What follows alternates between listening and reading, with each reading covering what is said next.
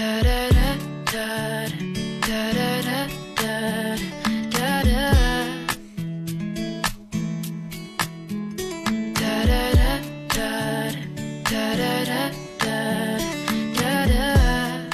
嗨，大家好，欢迎收听本期《行走的背包》。本节目是由喜马拉雅与 VS Club FM 联合播出。我是今晚的主播揭阳。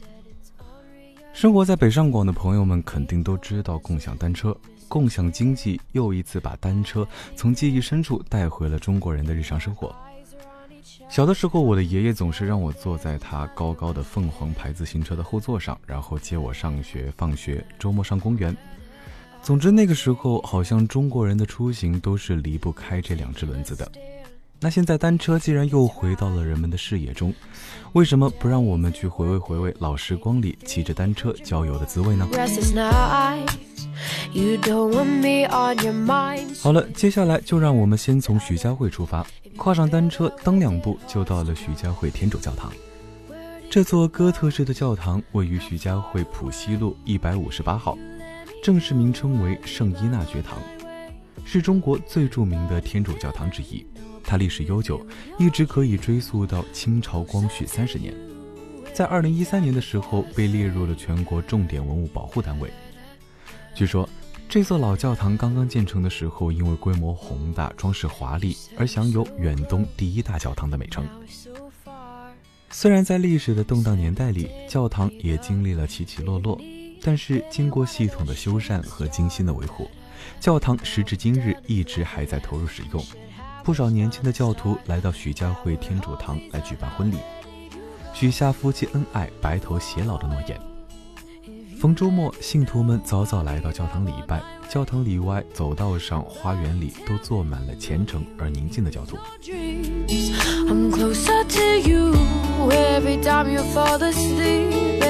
离开天主堂，让我们往衡山路骑行一点六公里，就来到了我们的下一站新衡山电影院。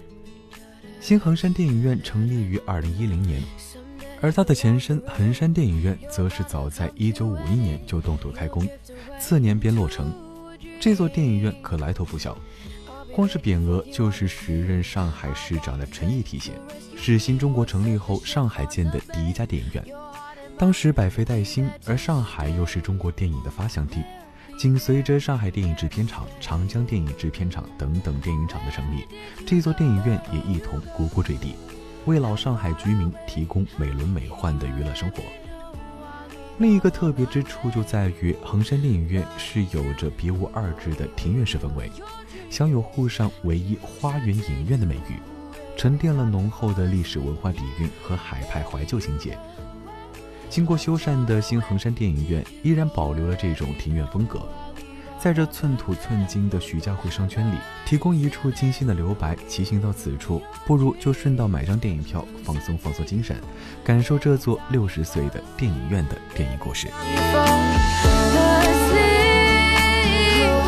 离开电影院，向北骑行二点二公里，便可到达武康路。武康路可是不折不扣的老上海最出名的道路之一。李安的《色戒》里反复提及的福开森路，就是改名之前的武康路。这条路上浓缩了上海近百年的历史。短短一条百米长的小道上，挤满了外国领事馆和名人故居，有巴金、周作明、刘长胜、唐绍仪等等。这条路上发生的故事以及居住的人，可以说影响了中国近代史的走向。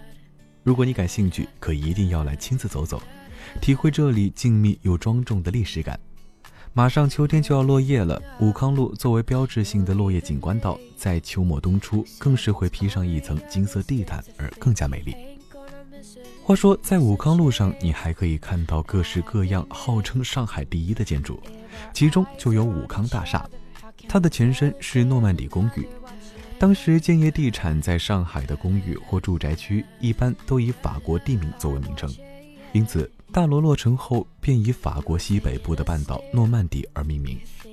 一九二零年代，随着租界的进一步扩大和人口的快速涌入，以及欧美产生新的居民用房建筑形式，上海已经展现出了跟随国际潮流的端倪，也开始逐步出现公寓式大楼住宅。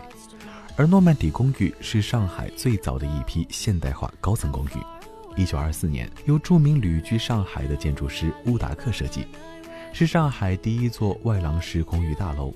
当时入住公寓的一般都是以上层侨民为主，又随着战争形势的不断变化，里面的住户成分也开始改变。最后，政府从万国储蓄会手里买下了诺曼底公寓，在抗战胜利后，把公寓分配给了公务员居住。另外，在武康路沿线还能看到另一件乌达克的设计作品——新华别墅。新华别墅又称为外国弄堂，泛指新华路二百一十一弄和三百二十九弄。这里原来是农田和坟堆，沟帮纵横，一片荒芜。而经过乌达克的巧手，这荒芜之景就变成了二十九幢风格迥异、造型别致的异国风情别墅。别墅内绿树婆娑，环境幽静，被称为上海西郊哥伦比亚圈内的精华建筑群体。竣工后分别授予外国侨民，因此而被称作外国弄堂。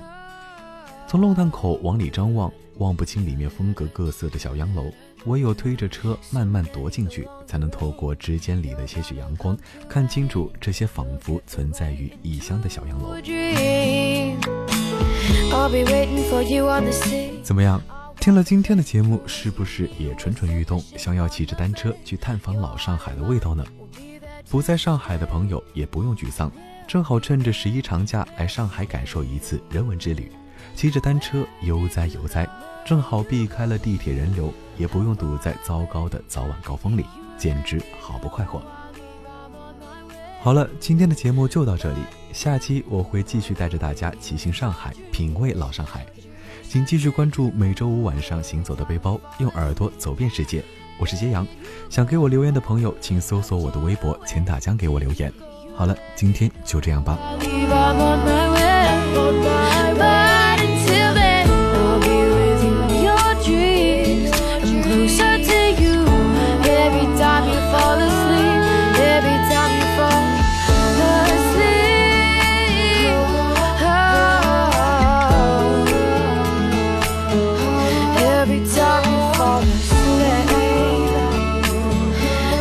every time you fall asleep.